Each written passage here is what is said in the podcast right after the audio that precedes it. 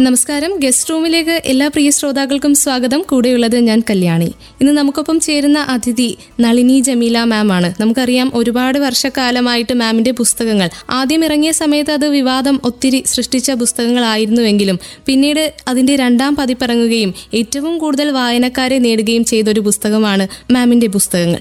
പിന്നെ അതിനുശേഷം എന്റെ ആണുങ്ങൾ എന്ന പേരിൽ പുതിയൊരു പുസ്തകവും എത്തി. അതും ഇരുകൈ നീട്ടിയാണ് വായനക്കാർ സ്വീകരിച്ചത്. ഇപ്പോൾ അതിനെല്ലാത്തിനും പുറമെ സാമൂഹിക പ്രവർത്തകയും കൂടിയാണ് എഴുത്തുകാരിയാണ്. പിന്നെ മറ്റൊരു കുപ്പായം കൂടി എടുത്ത് അണിഞ്ഞിരിക്കുകയാണ്. പുതിയൊരു കോസ്റ്റ്യൂം ഡിസൈനറെ കൂടി മലയാള സിനിമയ്ക്ക് കിട്ടിയിരിക്കുകയാണ്. ഈ കഴിഞ്ഞ സ്റ്റേറ്റ് അവാർഡുകളിൽ മികച്ച കോസ്റ്റ്യൂം ഡിസൈനറിനുള്ള സ്പെഷ്യൽ ജൂറി അവാർഡ് കൂടി നേടിയ നളിനി ജമീല മാമിനൊപ്പമാണ് ഇന്നത്തെ ഗസ്റ്റ് റൂം. മാമിന്റെ കൂടുതൽ വിശേഷങ്ങൾ നമുക്ക് കേട്ടറിയാം. ഏറെ സന്തോഷത്തോടെ സ്നേഹത്തോടെ സ്വാഗതം ചെയ്യാണ് മാം ഗസ്റ്റ് റൂമിലേക്ക്. നമസ്കാരം സ്വാഗതം. നമസ്കാരം. അപ്പൊ എന്തായാലും ഇത്തവണത്തെ സംസ്ഥാന അവാർഡ് ജേതാക്കളുടെ ആ ഒരു പട്ടിക. ആ പട്ടിക വായിച്ചപ്പോൾ നമ്മൾ ഏറ്റവും അത്ഭുതത്തോടെയും അതിലുപരി അഭിമാനത്തോടെയും ഒക്കെ വായിച്ചൊരു പേരാണ് നളിനി ജമീല മാമിന്റേത്. അപ്പൊ അവാർഡ് പ്രതീക്ഷിച്ചിരുന്നോ? അതാണ് ആദ്യത്തെ ചോദ്യം. തീർച്ചയായിട്ടും പ്രതീക്ഷിച്ചിരുന്നേ ഇല്ല. പ്രതീക്ഷിച്ചിരുന്നേ ഇല്ല അല്ലേ? അപ്പൊ എങ്ങനെയാണ് മാം ഈ ഒരു സിനിമയിലേക്ക് എത്തിയത് എങ്ങനെയാണ്? മണിലാൽ സംവിധാനം ചെയ്ത ലൈംഗിക തൊഴിലാളികളുടെ കഥ പറയുന്ന ചിത്രമാണ് ഭാരതപ്പുഴ എന്ന ചിത്രം. അപ്പൊ അതിലെ വസ്ത്രാലങ്കാരത്തിന് സ്പെഷ്യൽ ജൂറി പുരസ്കാരമാണ് മാമിന് ലഭിച്ചത്. അപ്പൊ എങ്ങനെയാണ് മാം ഈ സിനിമയുടെ ഭാഗമായതെന്ന് കൂടി പറയാം മണിലാൽ എന്റെ ഇരുപത് ഇരുപത്തിരണ്ട് വർഷമായിട്ടുള്ള സുഹൃത്താണ്. അപ്പൊ അദ്ദേഹം ഒരു സിനിമ അങ്ങനെ ചെയ്യുന്നുണ്ട് എന്ന് പറഞ്ഞിട്ട് എന്നെ സിനിമയുടെ ഭാഗമാവാൻ വേണ്ടി വിളിച്ചിരുന്നു. അപ്പോ അതിൽ വസ്ത്രാലങ്കാരം എന്നുള്ളൊരു പദവി അങ്ങനെ കിട്ടുമെന്ന് ഞാൻ പ്രതീക്ഷിച്ചിരുന്നില്ല അദ്ദേഹം ആ നടിക്ക് വേണ്ട ഡ്രസ്സ് സെലക്ട് ചെയ്യണം എന്ന് പറഞ്ഞു. അപ്പൊ അത് സെലക്ട് ചെയ്യുമ്പോ അദ്ദേഹത്തിന്റെ ഉള്ളിൽ കുറച്ചും കൂടെ വില ഉയർന്ന ഡ്രസ്സുകളായിരുന്നു അപ്പൊ ഞാൻ ആ കഥാപാത്രത്തിനെ വായിച്ചപ്പോ തീർച്ചയായിട്ടും അത് എന്റെ രൂപം ഭാവമൊക്കെയുള്ള ഒരു കഥാപാത്രമാണെന്ന് എനിക്ക് തോന്നിയത്. ഇപ്പോഴത്തെ വയസ്സല്ല കുറെ മുൻ മുൻകാലത്തിലുള്ളത്. പക്ഷെ സിനിമ അത്ര അത്ര മുൻകാലത്തിലുള്ളതല്ല താനും. എന്നാലും ഞാൻ എനിക്ക് ചേരുന്ന രീതിയിൽ അല്ലെങ്കിൽ ഞാൻ ഫീൽഡിൽ നിൽക്കുമ്പോൾ ഉടുത്തിരുന്ന വസ്ത്രങ്ങളാണ് ഞാൻ സെലക്ട് ചെയ്തത്. അതായത് രാത്രിയിൽ കുറച്ച് പ്രകാശമുള്ള ഡ്രസ്സ് ഇരുട്ടിലാവുമ്പോ ഞങ്ങൾ കുറച്ചുകൂടെ ഒരു എന്താ പറയാ ഇരുട്ടിനോട് ചേരുന്ന ഒരു കളറാണ് എടുക്കാറ് പതിവ്. ഒപ്പം തന്നെ ഞങ്ങൾ ഓഫീസിൽ ടേപ്രൂഷന്റെ ഓഫീസിലൊക്കെ പോവേണ്ടി വരും. അത്തരം ഇടങ്ങളിൽ പോകുമ്പോ കുറച്ചുകൂടെ വില ഉയർന്ന ഒരു കോട്ടൺ സാരി.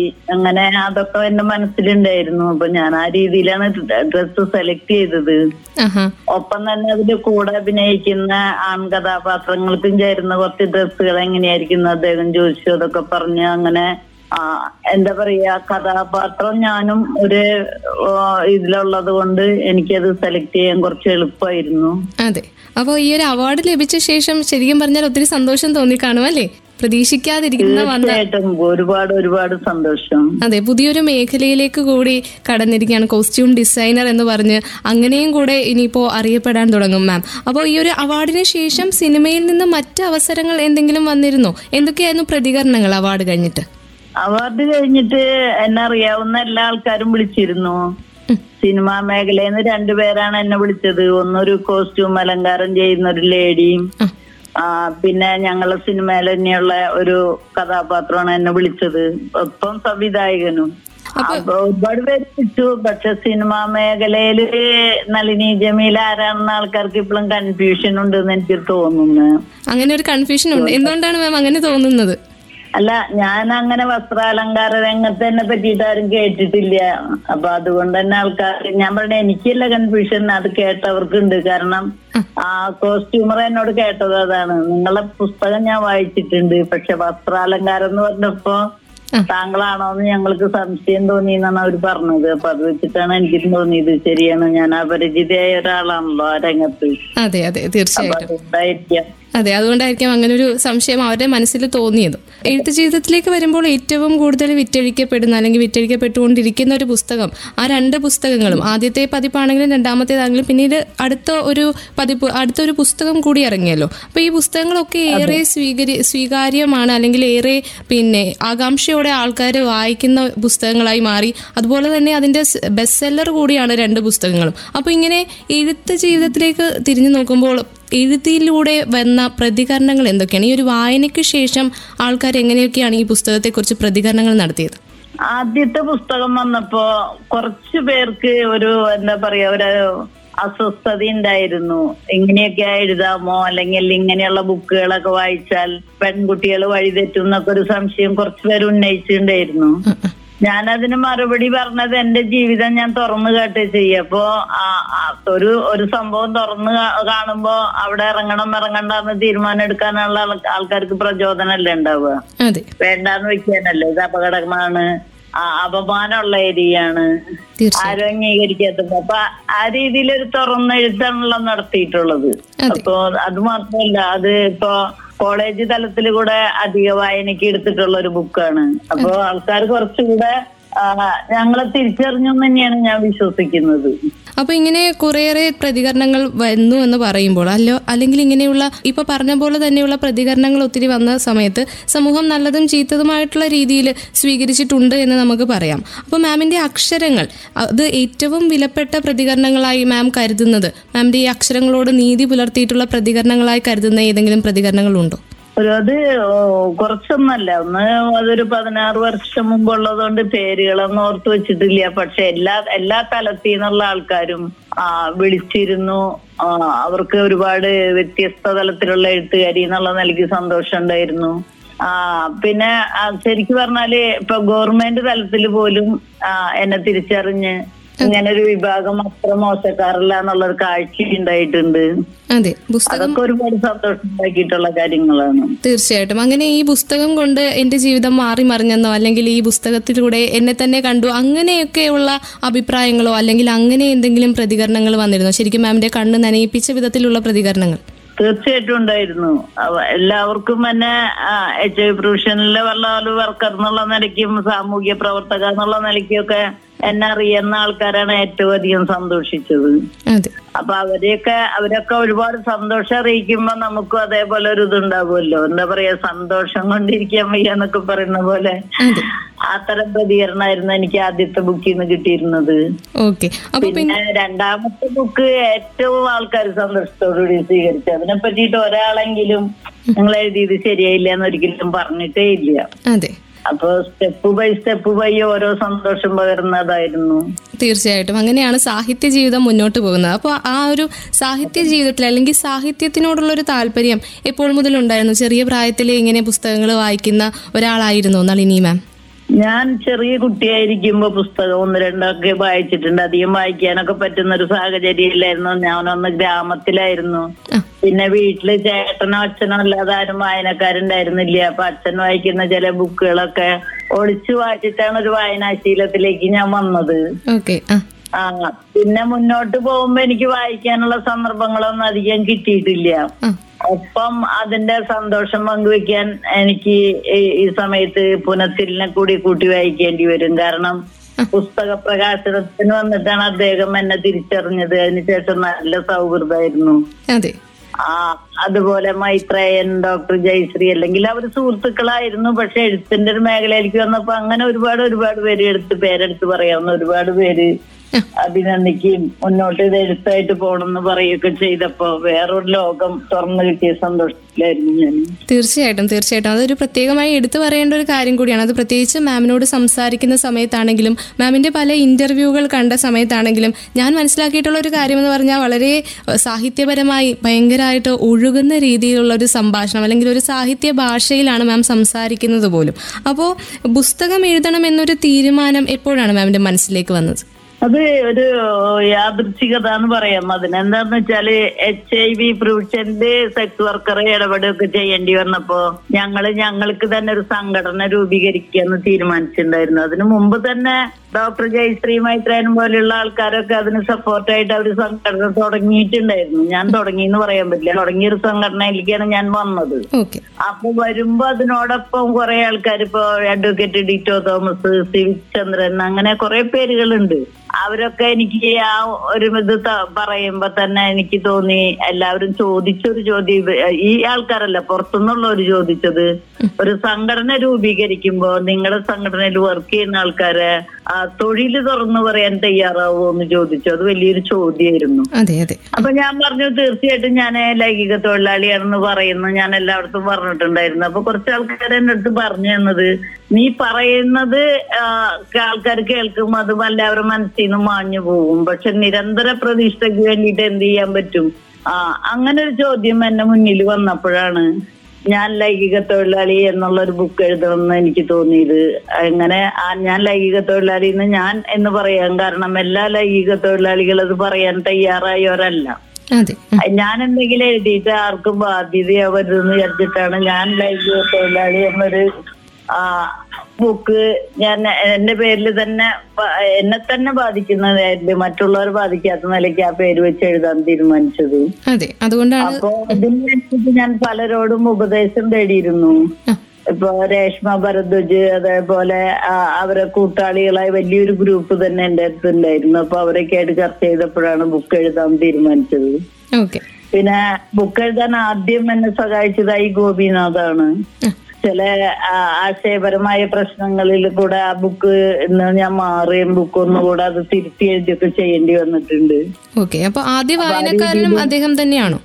ആദ്യ വായനക്കാരൻ അദ്ദേഹം എന്ന് പറയാൻ പറ്റില്ല. പക്ഷെ ബുക്ക് എഴുതുന്നതിന് മുമ്പ് ഞാനൊരു ലേഖനം എഴുതിയിട്ടുണ്ടായിരുന്നു. അപ്പൊ തന്നെ ആൾക്കാർക്ക് എന്റെ മനസ്സിൽ അങ്ങനെ ആശയം ആശയമുണ്ട് എന്ന് പറഞ്ഞിട്ട് ആ ലേഖനം എഴുതിയപ്പോ തന്നെ എനിക്ക് വളരെ ആൾക്കാർ പ്രശംസിച്ചിരുന്നു.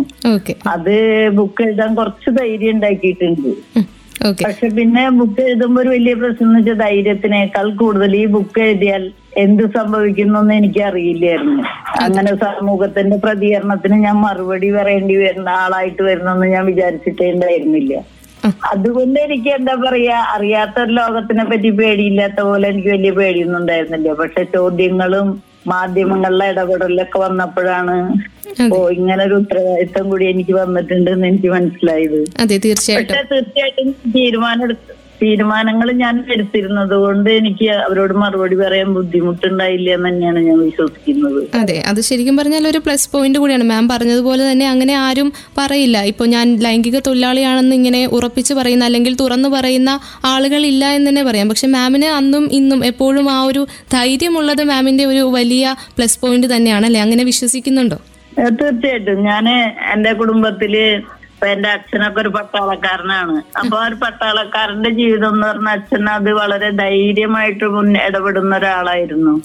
ആ ആ കാലത്ത് അമ്മ സ്വന്തമായിട്ട് സമ്പാദിച്ച് തൊഴിൽ ചെയ്ത് ജീവിച്ച ഒരാളാണ്. അപ്പൊ ആ നിലയ്ക്കൊക്കെ നമ്മൾ സമൂഹത്തിലേക്ക് ഇറങ്ങി ചെല്ലുമ്പോ എന്തായാലും പറയാ ഒരു നാട്ടിൻപുറത്തുകാരിയുടെ ഭയമൊന്നും എനിക്ക് ഉണ്ടായിരുന്നില്ല മൊത്തത്തിൽ എന്താണ് സംഭവങ്ങൾ എന്നൊരു ആകാംക്ഷ മാത്രമായിരുന്നു.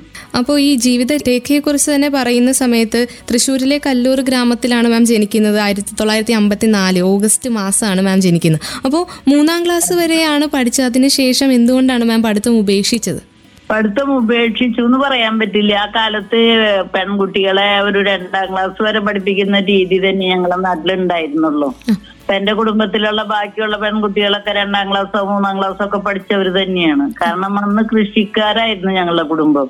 അപ്പൊ കൃഷിക്കാരൊരിതിൽ കൃഷിനെ പറ്റി അറിയണം. അല്ലെങ്കിൽ അതിനു വേണ്ടിയിട്ട് എത്ര പറ നെല്ലിന് എത്ര പറ അല്ലെങ്കിൽ എത്ര പാടത്തിന് എത്ര നെല്ല് വിതയ്ക്കണം അങ്ങനത്തെ കുറെ കാര്യങ്ങൾ അറിഞ്ഞാൽ മതി തന്നെയാണ് അവർ വിശ്വസിച്ചിരുന്നത്. ഞാൻ മാത്രമല്ല അതിൽ നിന്ന് മാറി മണ്ണ് പണിക്ക് പോവുകയും കാരണം മണ്ണ് പണി എന്ന് പറഞ്ഞാൽ നോട്ട് കമ്പനിക്ക് മണ്ണ് ചുമക്കാൻ പോകുമ്പോ അത് കൂടുതൽ എന്താ പറയാ ഒരു പ്രത്യേക തരം വിഭാഗത്ത് ചെയ്യുന്ന ഒരു ജോലിയായിരുന്നു. കുറച്ച് തറവാടിത്തമുള്ളവർ പോയിരുന്നില്ല.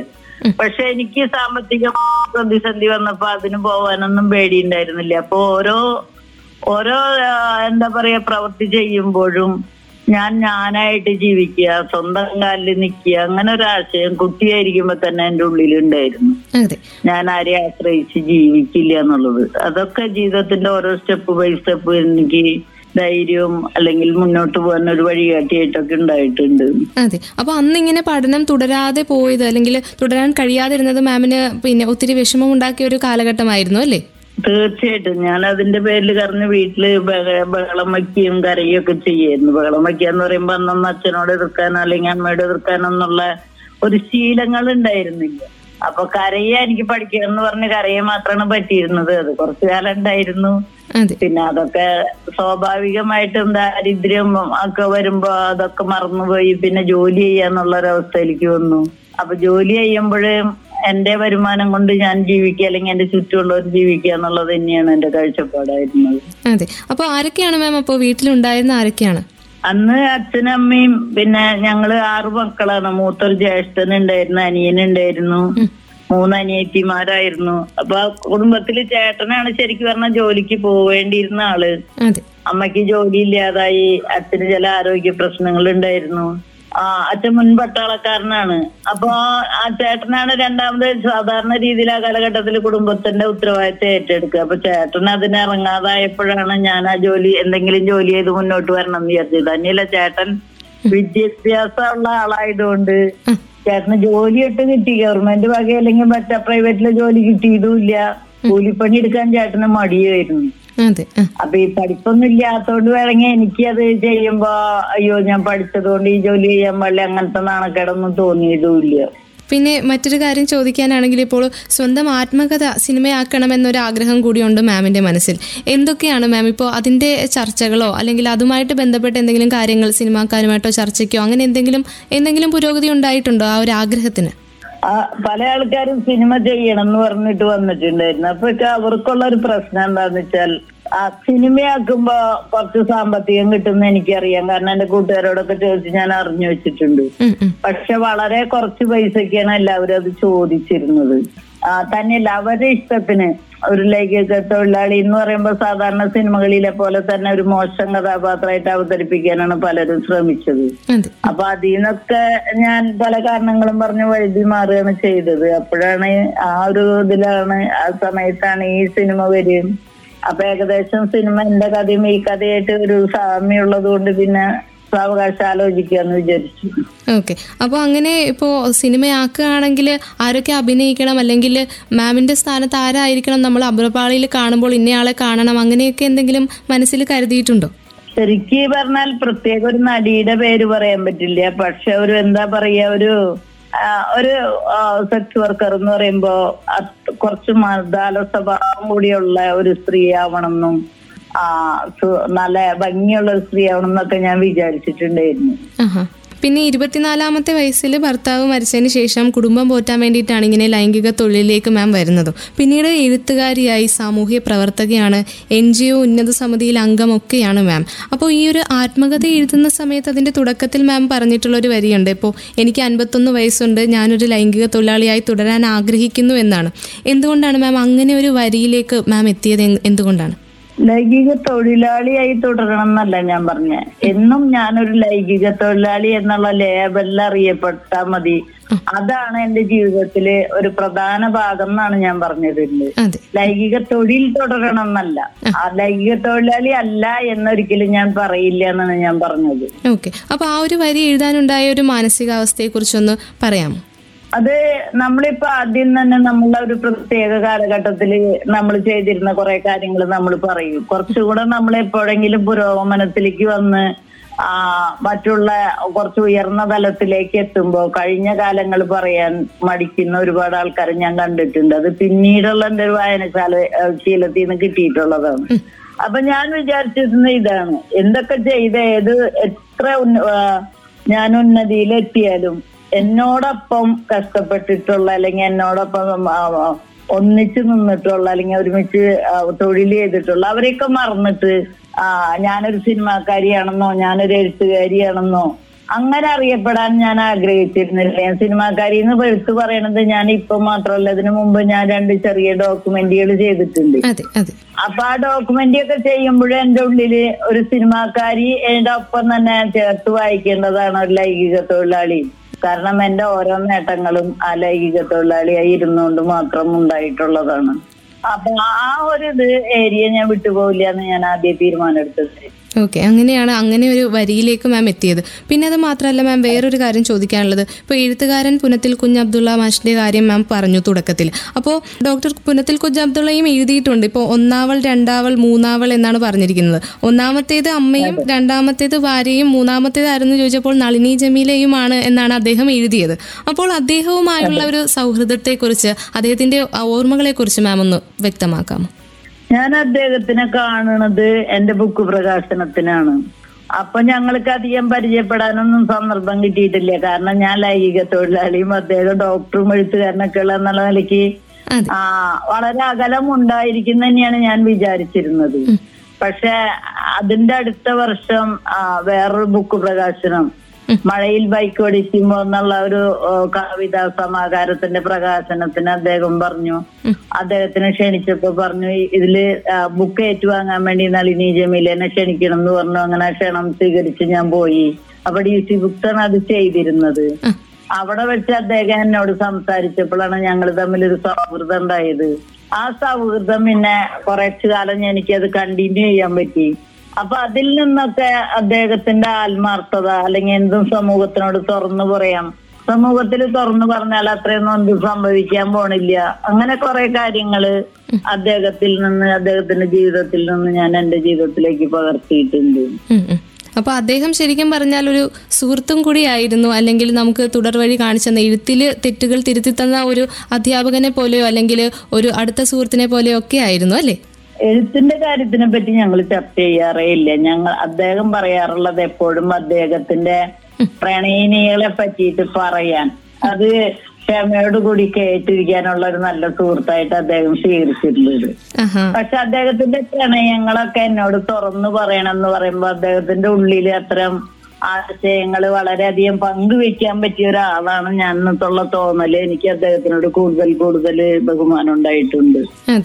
തീർച്ചയായിട്ടും. പിന്നെ മാം മറ്റൊരു കാര്യം ചോദിക്കാനുള്ളത് ഇപ്പോൾ എല്ലാ പുരുഷന്മാരെയും പറ്റി പറയുമ്പോൾ അവരാരും ഒരേ കണ്ണിൽ കൂടി അല്ല മാമിനെ കണ്ടതെന്ന് പറയാം. ഇപ്പോൾ ചിലർ ലൈംഗിക തൊഴിലാളിയായി മാത്രം കണ്ടപ്പോൾ ചിലർ മാമിന്റെ എഴുത്തുകൾ വായിച്ച് അല്ലെങ്കിൽ മാമിന്റെ ജീവിതത്തെക്കുറിച്ച് കൂടുതൽ അറിയാൻ സാഹിത്യപരമായിട്ട് അറിയാനായിട്ട് അല്ലെങ്കിൽ സംശയങ്ങൾ ചോദിക്കാനായിട്ട് കൂടുതൽ അറിയാൻ വേണ്ടിയിട്ട് സമീപിച്ചിട്ടുള്ളവരുമുണ്ട്. അപ്പോൾ സ്ത്രീകളുടെ പ്രശ്നങ്ങൾ മനസ്സിലാക്കാനായിട്ട് വന്നിട്ടുള്ളവരും ഉണ്ടാകും. അപ്പോൾ ഇങ്ങനെയൊക്കെ ഇതിലൂടെയൊക്കെ മനസ്സിലാക്കേണ്ടത് പിന്നെ എന്താണ് മാം അപ്പോൾ മാമിന് എന്താണ് നമ്മുടെ നാട്ടിലെ പുരുഷന്മാരെ കുറിച്ച് തോന്നുന്നത് പുരുഷന്മാരെ കുറിച്ച് തോന്നുമ്പോ കേരളത്തിനെ മാത്രം ചുരുക്കി പറയുമ്പോ ലൈംഗിക ബന്ധങ്ങളും അല്ലെങ്കിൽ സൗഹൃദങ്ങളും ഒരുപാട് ആഗ്രഹിക്കുന്ന ആൾക്കാരിൽ തീരെ തുറന്നു പറയാൻ ഉം, ഭയമുള്ളവരാണ് കേരളത്തിന്റെ പുരുഷന്മാര്.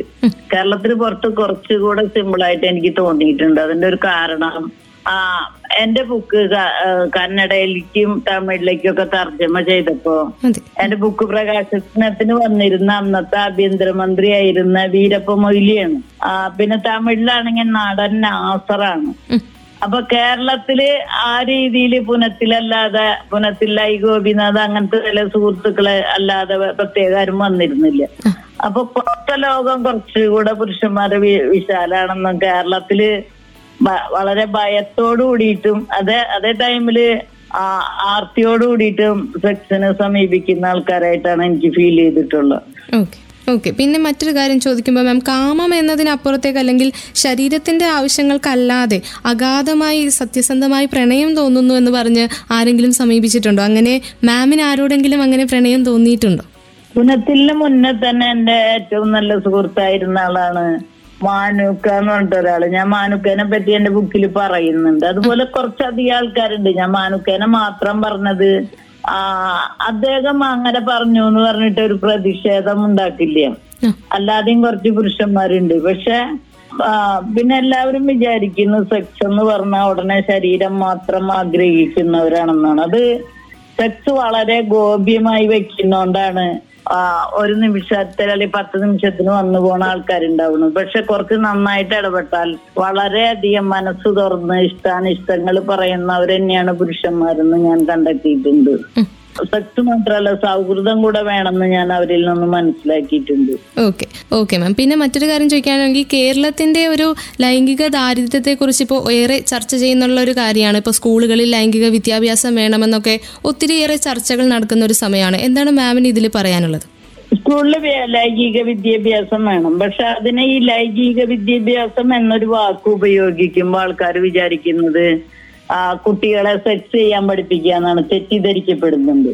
അപ്പൊ ഞാൻ അതിനെ വളരെ വ്യക്തമായിട്ട് പറയാൻ ആഗ്രഹിക്കുന്നു. കുട്ടികളെ ശരീരത്തിനെ പറ്റിയും മനസ്സിനെ പറ്റിയും ഓപ്പോസിറ്റ് സെക്സിനെ പറ്റിയും അതിന്റെ പരിമിതികളെ പറ്റിയും അല്ലെങ്കിൽ അവരോട് ഇടപഴകുമ്പോ സെക്സ് മാത്രമല്ല ഓപ്പോസിറ്റ് ഉള്ള ആളിൽ നിന്ന് കിട്ടുന്നത്. പകരം ആൺ പെൺ സൗഹൃദം ഊട്ടിയുറപ്പിക്കാൻ പറ്റുന്ന ഒരു മേഖലയായിട്ടും കൂടെ ആ പഠനത്തിൽ കൂടെ സാധിക്കണം. കാരണം ഒളിച്ചു വെക്കാൻ ശ്രമിക്കുമ്പോഴാണ് പൊളിച്ചു നോക്കാനുള്ള ഒരു ഒരു ഇത് ഒരു എന്താ പറയാ ഒരു ആർത്തിയോ ഒരു ആകാംക്ഷയൊക്കെ മനുഷ്യനുണ്ടാവുന്നത് അപ്പം ഇത് ഇത്രയാണ് ഇങ്ങനെയാണ് ഇങ്ങനെ ഇടപെടാം. അത് കാമത്തിനല്ലാതെയും പെണ്ണിനെ സമീപിക്കാം അല്ലെങ്കിൽ പുരുഷനെ സമീപിക്കാം. അല്ലെങ്കിൽ പ്രണയം ഉണ്ടായാൽ അതിൽ തോറ്റുപോയാൽ ആത്മഹത്യ ചെയ്യണം അല്ലെങ്കിൽ കൊല്ലണം എന്നല്ല. പ്രണയം തോൽക്കാനും കൂടി ഉള്ളതാണ്. അങ്ങനെ പല കാര്യങ്ങൾ സ്റ്റെപ്പ് ബൈ സ്റ്റെപ്പായിട്ട് പഠിപ്പിക്കണം എന്നാണ് എന്റെ ഇത്. കാരണം ഈ ലൈംഗിക വിദ്യാഭ്യാസം എന്നൊരൊറ്റ വാക്ക് ആൾക്കാർ ആൾക്കാരിൽ പേടി ഉണ്ടാക്കുന്നുണ്ട്. മറ്റൊരു രീതിയിലാണ് ലൈംഗിക വിദ്യാഭ്യാസം എന്ന് പറയുമ്പോൾ സമൂഹം എന്നും മറ്റൊരു രീതിയിലാണ് കാണുന്നത്. അല്ലെങ്കിൽ കൂടുതൽ പിന്നെ ലൈംഗികപരമായിട്ടുള്ള കാര്യങ്ങളാണ് എന്നൊരു വിചാരം ഉണ്ടെന്ന് തോന്നുന്നു സമൂഹത്തിന്. അതെ അതെ അതെ. ഒരു തെറ്റിദ്ധാരണയുണ്ട് അത്. അതെ ലൈംഗിക വിദ്യാഭ്യാസം കൊണ്ട് സെക്സ് ചെയ്യാനോ അല്ലെങ്കിൽ കാമത്തിനെ പറ്റി പറയാനോ മാത്രമാണ് ലൈംഗികത എന്നാണ് വിചാരിക്കുന്നത്. പ്രണയത്തിനെ പറ്റിയും ഓപ്പോസിറ്റ് ഉള്ള ആളുകളോടുള്ള ആളുകളെ തിരിച്ചറിയുന്നതോട് കൂടിയിട്ട് നല്ല സുഹൃത്തുക്കളാക്കാൻ പറ്റുന്നു. ആ സൗഹൃദങ്ങളിൽ കൂടെ മേലോട്ട് പോകുമ്പോ ആവശ്യമാണെങ്കിൽ മാത്രമാണ് സെക്സ് ആവശ്യമുള്ളൂ എന്നും കുട്ടികളെ പറഞ്ഞു പഠിപ്പിക്കേണ്ടതുണ്ട് എന്ന് വിശ്വസിക്കുന്ന ഒരാളാണ് ഞാൻ. Okay ma'am okay. ഇപ്പോൾ മറ്റൊരു കാര്യം ചോദിക്കുകയാണെങ്കിൽ ഇപ്പോൾ പത്ത് മുപ്പത് വർഷങ്ങൾ മുൻപുള്ള നളിനി ജമീല മാം അല്ല ഇപ്പോൾ നമ്മളോട് സംസാരിച്ചു കൊണ്ടിരിക്കുന്നത് ഇപ്പോൾ കൂടുതൽ ഉത്തരവാദിത്തമുള്ള ഒരാളാണ് സാമൂഹിക പ്രവർത്തകയാണ്. അപ്പോൾ ആളുകളുടെ സമീപനത്തിൽ എന്തെങ്കിലും മാറ്റങ്ങൾ വന്നിട്ടുണ്ടോ മാം ഇപ്പോൾ ഇത്രയും വർഷത്തിനിടയ്ക്ക്? ഒരുപാട് മാറ്റം വന്നിട്ടുണ്ട്. ഇന്ന് എല്ലാവരും എന്നെ വളരെ ബഹുമാനത്തോടു കൂടിയും സ്നേഹത്തോടു കൂടിയും നോക്കി കാണാൻ ശ്രമിക്കുന്നുണ്ട്. പണ്ട് ഒരു നികൃഷ്ട ജീവിയെ കണ്ട ആൾ പോലെ കണ്ട ആൾക്കാരൊക്കെ വളരെയായിട്ട് സൗഹൃദം അല്ലെങ്കിൽ നല്ല ജമീലേനെ അറിയാം നല്ല ജമീലേനെ വായിച്ചിട്ടുണ്ട് എന്നൊക്കെ പറയുന്നതിൽ അവർക്ക് ഭയമില്ലാതായിട്ടുണ്ട്. എന്റെ ആദ്യകാലത്ത് എന്റെ ബുക്ക് ഇറങ്ങുമ്പോഴൊക്കെ ഒളിച്ചാണ് ആൾക്കാർ വായിച്ചിരുന്നത്. ഒരു ആകാംക്ഷയ്ക്ക് വായിച്ചിരുന്നതാണ്. ആ അല്ലെങ്കിൽ അതിൽ എ കാണുന്നൊക്കെ വിചാരിച്ച് വായിച്ചു ഇരുന്നതാണ് ഇപ്പൊ ഈ എന്താ പറയാ ഫോൺ വീഡിയോ ഒക്കെ കാണുന്ന മാതിരി. അപ്പൊ അതിന് പകരമല്ല അവർ സൗഹൃദം കൂടെ അതിനോടൊപ്പം ചേർത്ത് എഴുതിയിട്ടുണ്ട് എന്നുള്ളത് ആൾക്കാരിൽ വളരെ സന്തോഷം ഉണ്ടാക്കുന്നുണ്ട്. അതെ മാറ്റങ്ങൾ വന്നിട്ടുണ്ട് എന്നാണ് മാം പറയുന്നത് അല്ലേ പിന്നെ മറ്റൊരു കാര്യം ചോദിക്കുകയാണെങ്കിൽ ഇപ്പോൾ എൽ ജി ബി ടി സമൂഹത്തിന് വേണ്ടിയും ട്രാൻസ് സൊസൈറ്റികൾക്കൊക്കെ വേണ്ടി പ്രവർത്തിക്കുന്ന ആളാണ്. അപ്പോൾ ഇനി മാമിന്റെ അടുത്തൊരു ലക്ഷ്യം എന്താണ്? പുതിയ പുസ്തകം എഴുതുന്നുണ്ടോ? സമൂഹത്തിന് വേണ്ടി ഇനി എന്തൊക്കെ ചെയ്യണമെന്നാണ് മാമിന് ആഗ്രഹമുള്ളത്? ഞാൻ ഇന്ത്യൻ സെക്സ് വർക്കേഴ്സിനെ പറ്റി തന്നെ അവരാരാണെന്നും എന്താണെന്നും എങ്ങനെയാണ് അവർ ഇതിലേക്ക് വന്നെന്നും അവരെങ്ങനെയാണ് മനുഷ്യരായിട്ട് കൂടെ നിർത്തേണ്ടതെന്നൊക്കെ ഉള്ള രീതിയിലൊരു റെഫറൻസ് ബുക്ക് പോലെ ഒരു ബുക്ക് എഴുതാൻ തുടങ്ങുന്ന ഒരു സമയത്താണ് കോവിഡ് എന്നുള്ള ഒരു അവസ്ഥ വരുമ്പോ എനിക്കത് തുടക്കത്തിൽ തന്നെ നിർത്തിവെക്കേണ്ടി വന്നത്. ഓക്കെ അപ്പൊ ആ ഒരു പുസ്തകത്തിന്റെ പണിപ്പുരയിലാണ് ഇപ്പോ മാം അല്ലേ? അതെ തീർച്ചയായിട്ടും. തീർച്ചയായിട്ടും. അപ്പോൾ എന്തായാലും ആ ഒരു പുസ്തകം ഇറങ്ങട്ടെ. അതിനു വേണ്ടിയിട്ട് മാമിന് എല്ലാവിധ ആയുസ്സും ആരോഗ്യവും ഒക്കെ സർവേശ്വരൻ തരട്ടെ എന്നൊരു പ്രാർത്ഥനയും കൂടെ വെച്ചുകൊണ്ട് ഇത്രയും സമയം നമുക്കൊപ്പം ചേർന്നതിന് ഒരുപാട് സന്തോഷം മാം. ഒരുപാട് നന്ദി. Thank you thank you thank you സമൂഹത്തിന് വേണ്ടി ഇനിയും ഒരുപാട് എഴുത്തുകൾ എഴുതുന്ന തിരക്കിലാണ് നളിനി ജമീല മാം. അപ്പോൾ എന്തായാലും ആ പുസ്തകം വാങ്ങാനായിട്ട് അല്ലെങ്കിൽ ആ പുസ്തകത്തിനായി കാത്തിരിക്കുകയാവും വായനക്കാരും. മാമിന്റെ വിശേഷങ്ങൾക്കൊപ്പം ഇന്നത്തെ ഗസ്റ്റ് റൂമും പൂർണമാവുകയാണ്. ഇത്രയും സമയം ഗസ്റ്റ് റൂമിൽ നിങ്ങൾക്കൊപ്പം ഉണ്ടായിരുന്നത് ഞാൻ കല്യാണി. തുടർന്നും കേട്ടുകൊണ്ടേയിരിക്കും radio Mangalam ninety one point two. നാടിനൊപ്പം നേരിനൊപ്പം.